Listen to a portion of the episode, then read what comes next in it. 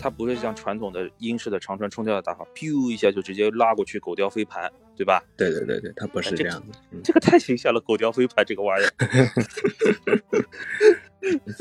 正好，呃正正好蹭到热点啊，飞盘。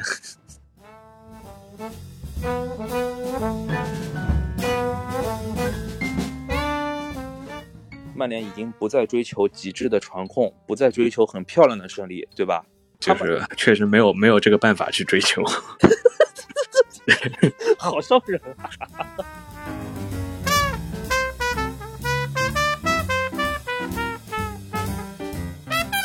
就是洛孔加这个感觉就是，就就他他那个手柄上面没有那颗加速键， 是吧？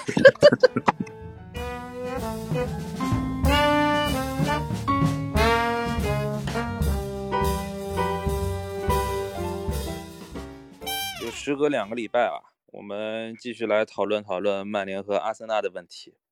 对，这正好这个礼拜没有英超， 等于说我们还是还还是比较新的。对，就首先一个问题就是，这两队呢，其实基本上吃主力还吃的很厉害的。对对对，啊、你说现在，比如那个上个礼拜刚刚，不对，现今天礼拜二了，就上个嗯礼、上个礼拜呢，刚刚踢完双红，然后呢再踢一场欧联，对吧？对是，哎、本来想着说周末的话有一场英超，但是英超因为女王过世，所以延期了。对嗯，球员休息呢，那咱们不休息，对吧？就是曼联和阿森纳这支球队啊，这两支球队是可以讨论一辈子的。嗯，这这毕竟就是梗王跟梗小 王嘛，就是世界足坛上面梗最多的两支球队。对，而且你可以从就不同的角度去考虑这两支球队，你从对球员啊，从从教练啊，从呃管理层啊。那当然了，这几年就是成绩战战球球队成绩不好的时候，管理层是被讨论的最多的，对吧？对对对对对，哎，这就像是足球场上里面，你觉得两支队伍都踢得臭的时候，你会把它怪于归归归罪于裁判。这个思路其实是差不大多的，所以你可以从任何一个角度去考虑这个事情。嗯先说一下吧，就上上周呢，曼联是三比一，对吧？嗯我我阐述两个观点，第一个嗯就是运气实在太过好，第二个嗯问题就是妥协的问题。嗯因为这一期呢，我就想从教练的角度去考虑这支球队到底是什么样子的。嗯那首先第一个啊，这个事情真的是小什么叫天时地利人和啊，啊？滕哈格，你说两记闷棍，一开始的时候被打懵掉，对吧？打懵嗯对掉之后，人家很快就反应过来了，嗯对吧？我们在之前的节目里面说说，呃，他适应不了英超的强度，对吧？这这，但是他现在现在说明他适应的还挺快的。 啊，对，他的这个这个转折是非常非常快的，就嗯等于他把自己原来的一套东西全都抛弃掉，然后改用最务实的打法，对对对对对对对，这就是这就是妥协嘛，对吧？嗯对你现在回想回回过头来去看看，说在打利物浦的时候，把前面一个最老的，把后边一个最慢的全都拿下来，这个魄对力是非常需要的。是的，是的，就嗯如果这场那场比赛不赢的话，基本上更衣室就炸了。对，哎，所以我后面去翻了一下，我说从滕哈格自己去带荷甲的球队的时候，他怎么去构造一支球队的体系的？嗯在爱因呃阿贾克斯的时候，和滕哈格是自己有自己的一套体系在的。你从嗯球球的那个足球的观感上来看，你就觉得哦，他在打传切打得非常好，哦，他的嗯那个空间利用率非常高，他的那个球嗯员都非常有特色，他崇尚压迫和控制，对吧？对对对，哎，能看菜下饭。啊，对，看菜下饭，但是你对的思想是不变的。就是如果我去做一个教练，呃，我也不用嗯去做教练，我就去玩一会儿足球经理的游戏，对吧？嗯嗯啊，这边打个广告啊，足球经理二零二三已经出来了， 我们非法二三快要出来了，非法啊二非法三23是系列的最后一代，它它也是历史上最后一款叫非法的游戏了，可能。接下来可能是那个 E A 自己的其他的，因为它跟非法的版版权就是好像是到期了，没有要续续费。啊嗯啊，明白明白。对，那可能也会叫什么世界足球什么什么之类的 名字，就不知道了。行，哦，我说回滕哈格啊，看看他在阿贾斯阿贾克斯干了点什么事儿吧。简单来说，他的后场就是靠德容和矮个中卫，包括布林德这样的中卫去出球，然后前场有一个叫塔迪奇，还有一些像那个范德贝克这样的刺客。塔迪奇是那个高中锋，对吧？嗯，就是他崇尚的是点对点，然后在其他的球员往里面去做补充，形成面对面嗯这样的一个思路。当对德容被巴萨挖走，当那些什么范德佩克也走啦，包括德里赫特也走啦，然后嗯滕哈格玩了一招很很奇怪的战术，他就把廷贝尔和利马全都拉出去打双中卫。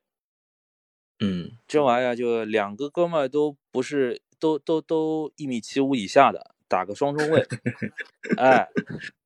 啊，就他他很吃后场出球的这一个特性。然后呢，呃，这个玩意儿呢，他也不是说也不给配保镖吧，啊，嗯他把一个可以打中卫的高个的一个后腰拉到六号位上去，去给他们保驾护航。嗯其实你自己细看看就，就是他的思路这一套，其实也被搬到曼联手里面去了。嗯马拉西亚、利马其实都是身高不高的，对不对？嗯，瓦拉对内是补防的，嗯达洛特是出球的。嗯，嗯，他他们面前站的是谁？站的是小麦。小麦这个呢，在上赛季的时候，确实是给他承担了太多的进攻的重任。就比如说，告诉你你要到 box 里面去，然后呢，你回来的时候也要退防，也要补防，要覆盖，要跑位。其实对他来说呢，专职于防守其实是更好的选择。嗯所以现在的问题就是，呃，你保护住了后场出球，你在后场其实现在曼联有两个出球点，第一个是埃里克森嗯，埃里克森非常重要，非常啊、重要。非常非常重要。如果你去看他的热点图的话，你会发现埃里克森全场的覆盖纵深是最强的，他就他从前到后，从前到后全都是他，一条战线上对全是他。对，然后第二个出球就是达洛，嗯，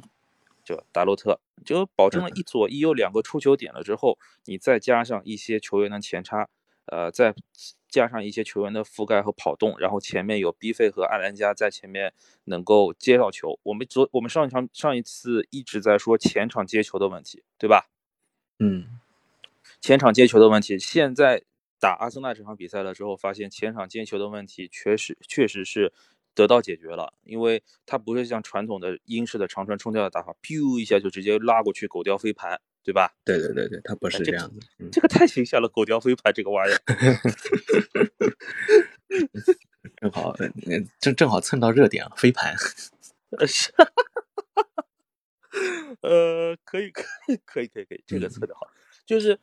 呃，它不是传统意义上的过顶的狗叼飞盘，它是可以找到衔接点的狗叼飞盘。嗯嗯嗯，对，我为什么说运气好？运气好是因为当时那场比赛里面，阿森纳的后腰是洛孔加，不是托马斯。对，那托马斯不在。呃，是啊，所以所以我说运气好嘛，对吧？嗯啊，那你从全局来看，这是滕哈格的完全体吗？不是，因为从观感上来看，我们是被阿森纳压着打的。对对对，这种足球要求的不是滕哈格的足球。当然了，你可以说他在荷甲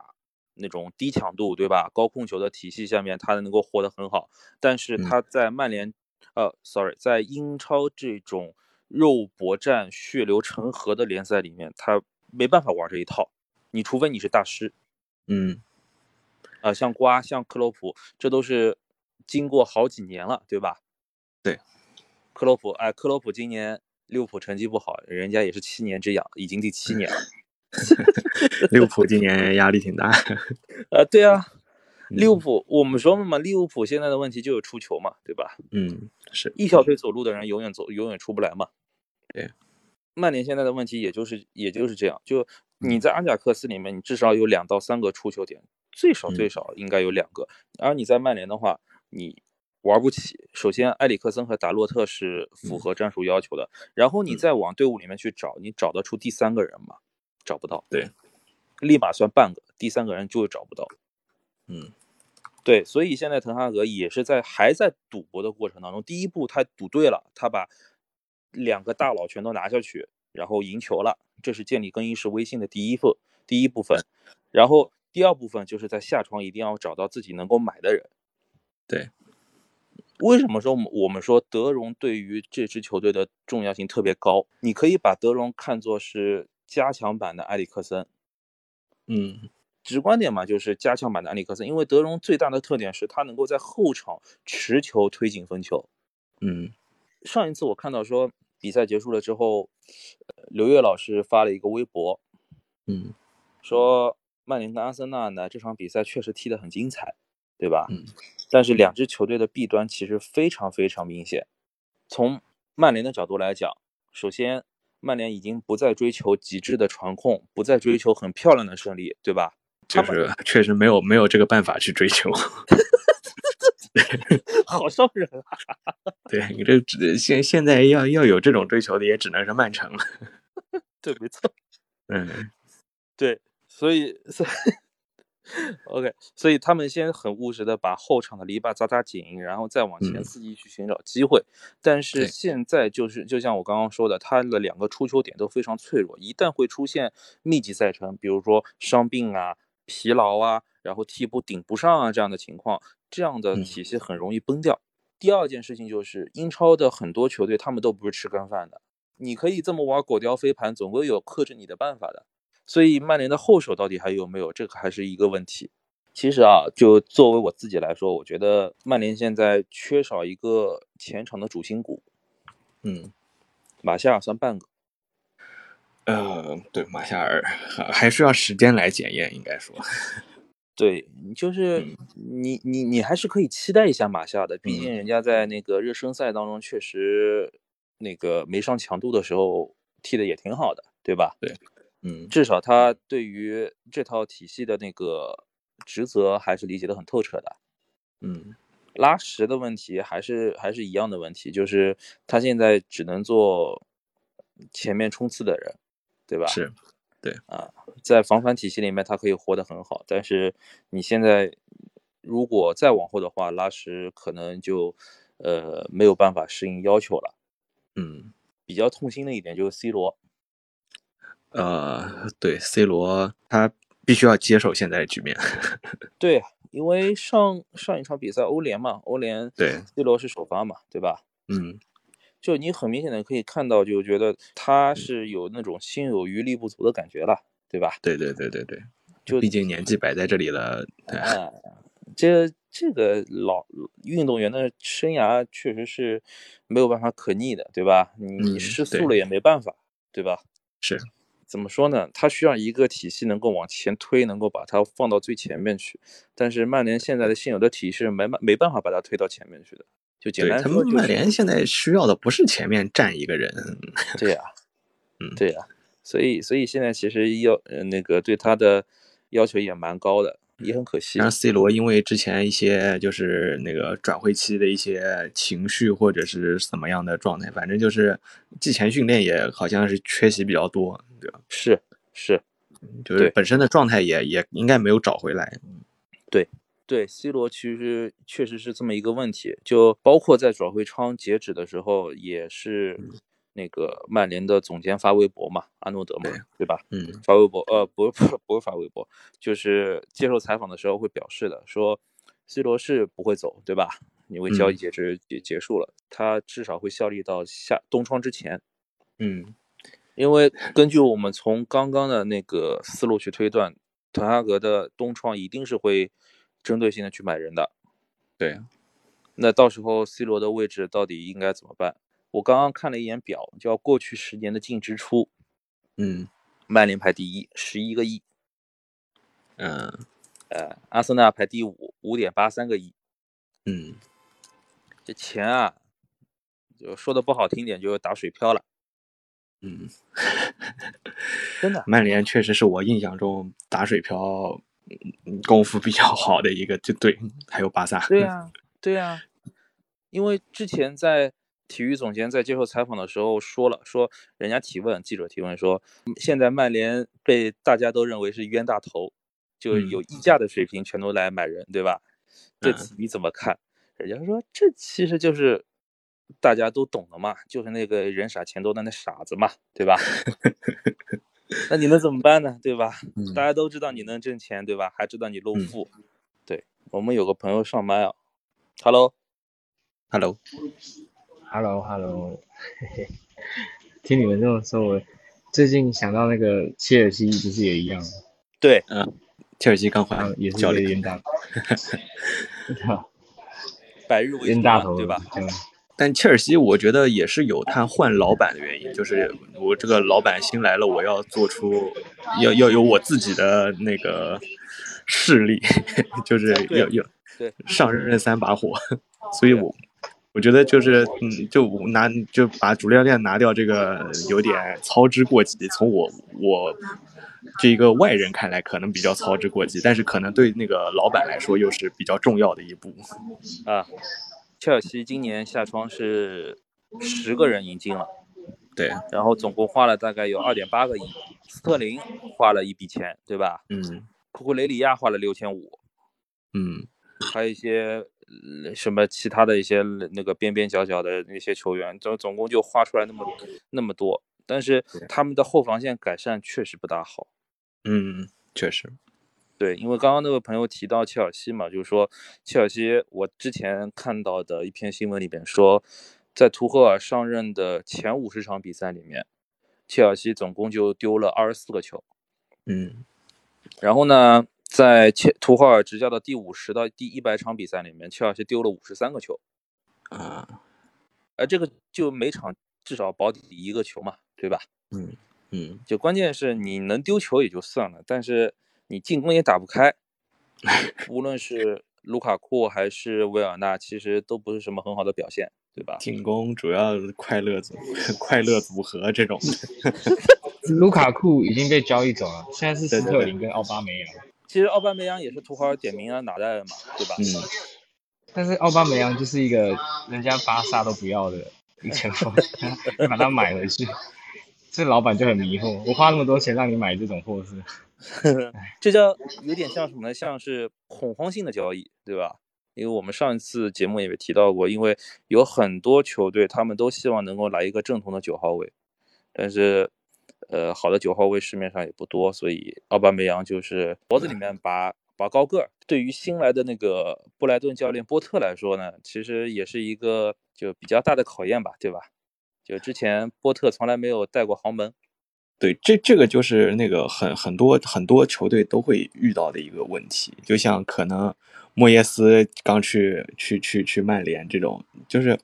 可能我我带那种比较平民的球队，我主教练有威严，嗯，就是可以把你就是从严治军可以治好，但是你就是来到一个真正的豪门球队，里面的球员个个都比教练还要大牌，其实这个 还是就比比较难弄的，对，对，就没办法以从就是以严格来治军，应该说，呃，说到恐慌性交易，鲁尼在自己的个人账号上面说了，说把卡胖拉过来就是恐慌性交易嗯，这确实没错，啊。呃，后面想了一下，其实卡胖没有麦克托米奈那样的防高空能力，他其嗯实对于、呃利马的保护是有限的。 嗯对，这也是 为什么呃不敢在联赛当中轻易使用他的原因，对，但但这个就就就显得比较比较冤大头看起来不合就就就很浪费，感觉买了一个世界上最好的后腰过来，结果是。呃这个结果也不不敢轻易用， 这个感觉。是是是，皇马又赚了一笔，对吧？嗯 对，皇马这种壮士断腕的性格，其实很多球队都可以学习一下。是的，皇马刚刚好说我，我想要那个楚阿梅尼来了，好好想要协调一下这个两个人的关系。结果你你你花一个大钱给他买过去了，解决了我的大问题。 对啊，嗯正好把老将清掉了嘛，对吧？是，所以其实你这么一看的话，曼联其实还是很脆弱的。嗯，对，特别是后面联赛，因为女王去世了之后，这个比赛都要归置到后面，然后再办，对吧？你还要对再加上什么世界杯，还要空出一段时间来。嗯，呃，明年明年的那个赛程要爆炸了，就唯一的好消息就是马夏尔回来的话，前场可能会多一个持球点，这个对于曼联来说还是个好消息。但是其他的地方就真的是一塌糊涂。哦，对，还有一个问题，就德赫亚的问题。嗯，就鸭爸爸呢，其实 其实足够出色了，但问题是他的活动范围小，他活动范围小的问题就会出体现在后防的问题上，就你的嗯后防必须得往后缩，嗯嗯，这种感觉其实也不大好，因为对于现代的门将，像你们对面的拉姆斯戴尔，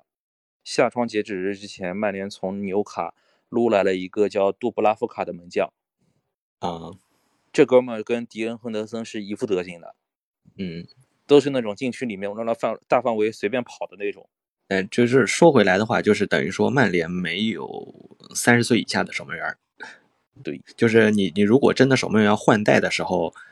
你目前来说还没人顶上来，就是你你没有没有办法在这边做衔接。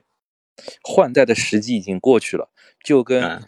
以前三国的时候蜀国打仗的时候，那个换代的时候已经过去了。蜀国那时候打仗本来应该是关羽啊、张飞啊、黄忠啊这种老将，应该可以往后稍稍，然后让谁去顶上去呢？像张南啊、冯习呀、中生代的将领上去，然后被陆逊一把火给烧死了吗？不都？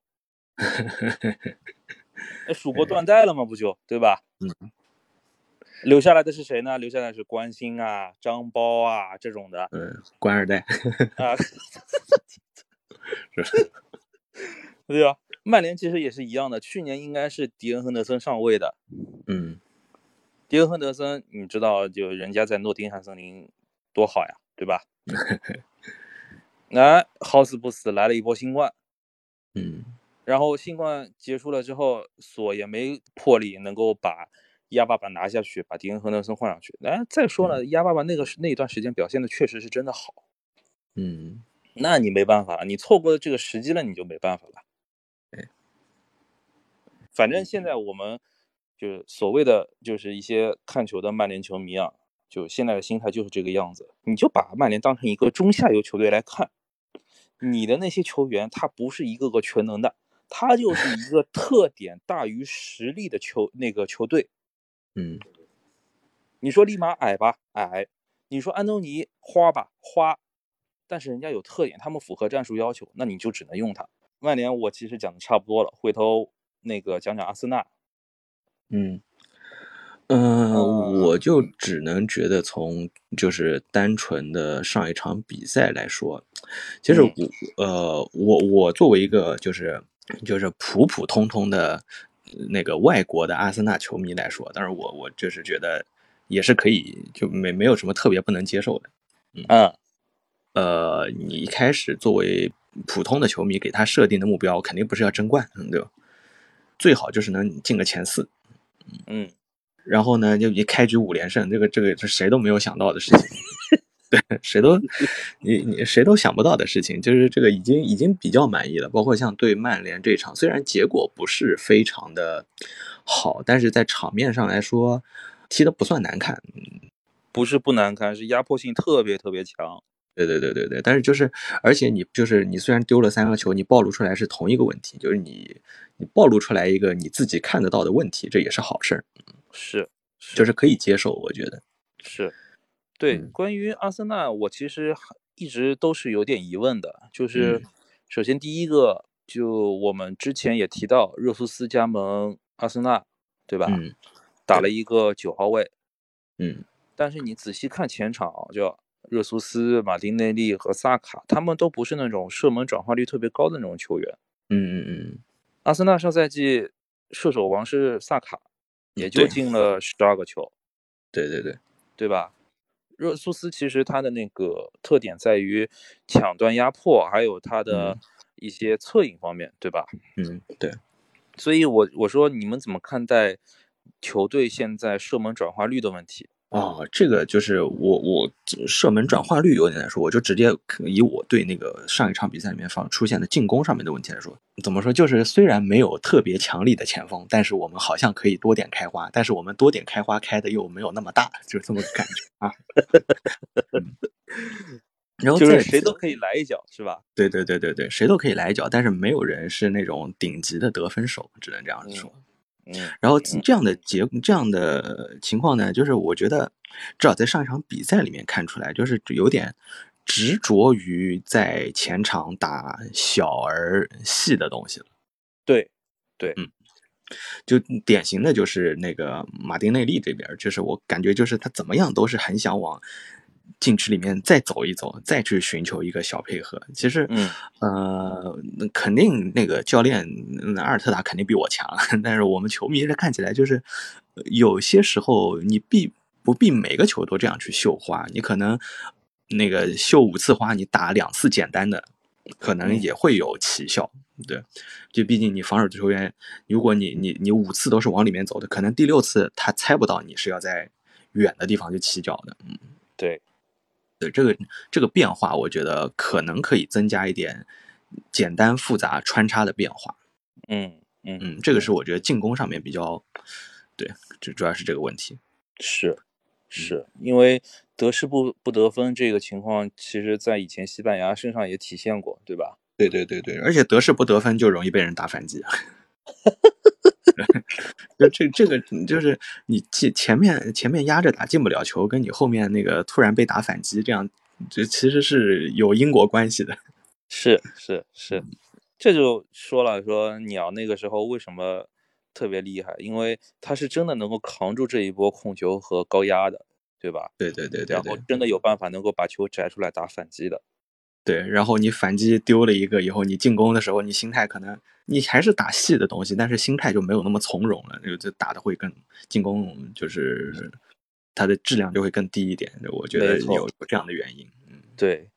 然后第二个问题，我想问问，就是嗯洛孔加的问题，就是洛孔加这感觉就是，就就他他那个手柄上面没有那颗加速键，是 不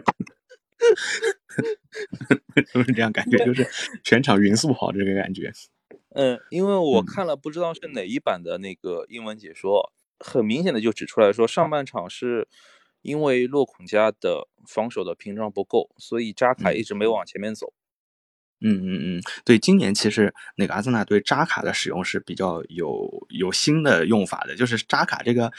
这个他他是出生就没有带加速键的这么个人，他他竟然能到里面去前插前插去包一个球门柱后点这个位置，嗯，嗯，你们你们那边挺挺寒酸啊，那手柄嗯都是坏的。那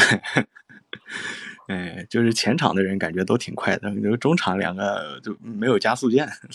对我，我就是，如果是我以现在一个事后诸葛亮的这个这这个感觉来说的话，我觉得可能可以让金琴科去替代洛孔加，然后让蒂尔尼打回到左后卫这样子，在在在这么个在没有托马斯的情况下，对，因为我们之前提到过，说金琴科他虽然站在左后卫的位置上，但是有很多时候他是，特别是在进攻当中，他是站在后腰位上的，对吧？对对对，他他是做他是有补位能力的嗯踢后腰的，对。对对，而嗯且、而且我瞄了一眼，好像金奇哥的工资是不是队里面最高的？是太阳报出来的，但太阳报啊除了八卦，其他的都测的不大准。就对是据说说金琴科的那个年薪比呃周薪比在曼城的时候翻了三番，那么高，嗯，好像十五万吧，啊不知道啊那，这确个实小道消嗯息啊。啊，我只是想说，如果如果如果这么工资倒挂的话，萨卡是不是会有点会有点疑虑啊？对吧？但是萨卡确实今年夏天好像是，呃，不是特别 OK 这种这个状态，就是萨卡其实还是老问题嘛，对吧？嗯对，还是老问题。但你看看，就算是爆发力不够高的这么一个右边锋，但还是把马来西亚拖成筛子。对他如果他真他真上一对来一说的时候还是挺强的，那我问说，如果洛孔加和托马斯都不在的话，阿森纳还有其他的想，哎，其他的那个后腰备选吗？那就只我觉得就是让扎卡走回来，你不要往前插了，然后你再放个什么，其实埃尔内尼其实去年下半年踢的还不错，嗯，嗯，但是他不足以一个人成为一个后腰这么一个打单后腰这个实力。所以其实你们的问题还是一样一样的，就是阵容比较单薄，对吧？对，特别是托马斯这个位置特别单薄。对，因为剩下的人都没有那个单个儿踢后腰这个这个能力，因为剩下对，其实你说其其他的人，你说细啊，那个脚法都还不错，那个法比奥维埃拉进看上看上来看了一下，其实也也不差，嗯，对，那场比赛我们一起看的时候，会有一个疑问说，恩凯迪亚上去了之后，居然踢的不是热苏斯，对吧？嗯然后换了一个，直接换变成了一个三中卫的阵型。对对对对对，就塔换子，换完三中卫，然后又被打穿了，呃，就事后诸葛亮一下啊，就是说、嗯塔子这样做是不是有他自己什么用意呢？还是说他只是在尝试？我觉得其实应该是作为一个尝试，就是如果我变成打成了三中卫以后，我让更加压上一点，嗯，嗯，但但是效就果其实是并不好嘛，对 吧？对对对对对对，说明说明还是不要打三中卫了。因为一般来说，阿森纳的换人应该是有有章法去赢的吧？对对对对塔子应该然会后嗯去让恩凯恩凯迪亚上去冲一冲，对吧？是的，恩凯迪亚上去，其实恩凯迪亚就是一个身体素质没有那么好的九号嗯，这个样子。嗯，但是他还是一个唯一的正统的九号位，对对对对对对，太难得了，九号位太难得了。是的，就还看未来发展，年轻也年轻。嗯，然后我觉得啊，右后卫这个位置上面是不是还是用富安健洋比较好？对，其实是的，我就觉得本怀特打右后卫这个位置有点说不出来的别扭。嗯，嗯就他其实本身来说，应该打的更多的还是中卫这样子。对呀、当然也是，就是富安健洋希望他的健康状况是一直都是好的。 嗯。其实说到就是底现在还是穷啊，家里穷。对，现在说到底就是买来的人，我能力都不错，但是咋容易受伤呢？ 就托马斯、关建阳、这蒂尔尼，对，其实说回来，就是阿森纳的前场几乎人员变动都是比较固定的。你像对对马丁内利啊，呃，厄德高啊，萨卡啊，嗯热苏斯啊，包括恩凯迪啊这种，其实，呃，当然还有史密斯罗，对吧？嗯，啊、打法也固定，人员其实有很多相似的地方，就是嗯看起来觉得好像射门这一个环节没有办法解决的一样。确实就是射门九十分的人没有，射门七十分的人一堆， 呃，一堆啊，所以嗯要不传进去？啊所以他其实想的还是传进去。但是这这个事情太难了嘛，对吧？嗯，对，特别是你像那个打到后面曼联，就是手握有一球，或者是那个你就是本身就被压着打了，那我更要龟缩一下。嗯，是的，没错。确实还是需要时间来看，因为你包括像像阿森纳五连胜啊、曼联的三连胜、两连败这种都，也还是要长期的看吧。嗯，对，所以我觉得今年英超的大势就是大起大落，对吧？嗯，嗯，对很有那种味道。你像布莱顿失去了主教练之后，说不定就巴拉达一下往下跌了，对吧？对，是的。啊但是布莱顿能打到，那是不是主要主教练被人撸走了？因为波特那个嗯时候带的不是那个瑞典第四级别联赛嘛，嗯，然后把那支球队，那支球队名字挺拗口的，我没记住，但是把那支球队带到了欧联杯，然后小组赛啊出现了，嗯，然后他后面去到布莱顿了之后，那支瑞典第四级别的球队又跌到第二级别去了，啊，完全是靠教练一个人撑着的嘛。是，布莱顿原来也其实也是那个长传大队，现在就嗯被改成了那个传控大队。哎呀，咱们还还得算是难兄难弟，对吧？咱跟石油石油大豪门不好比。对，好啊，嗯，今天其实也聊的差不多了，我们感谢那个 CC, 上麦的朋友对吧？对对，CC，上麦的朋友，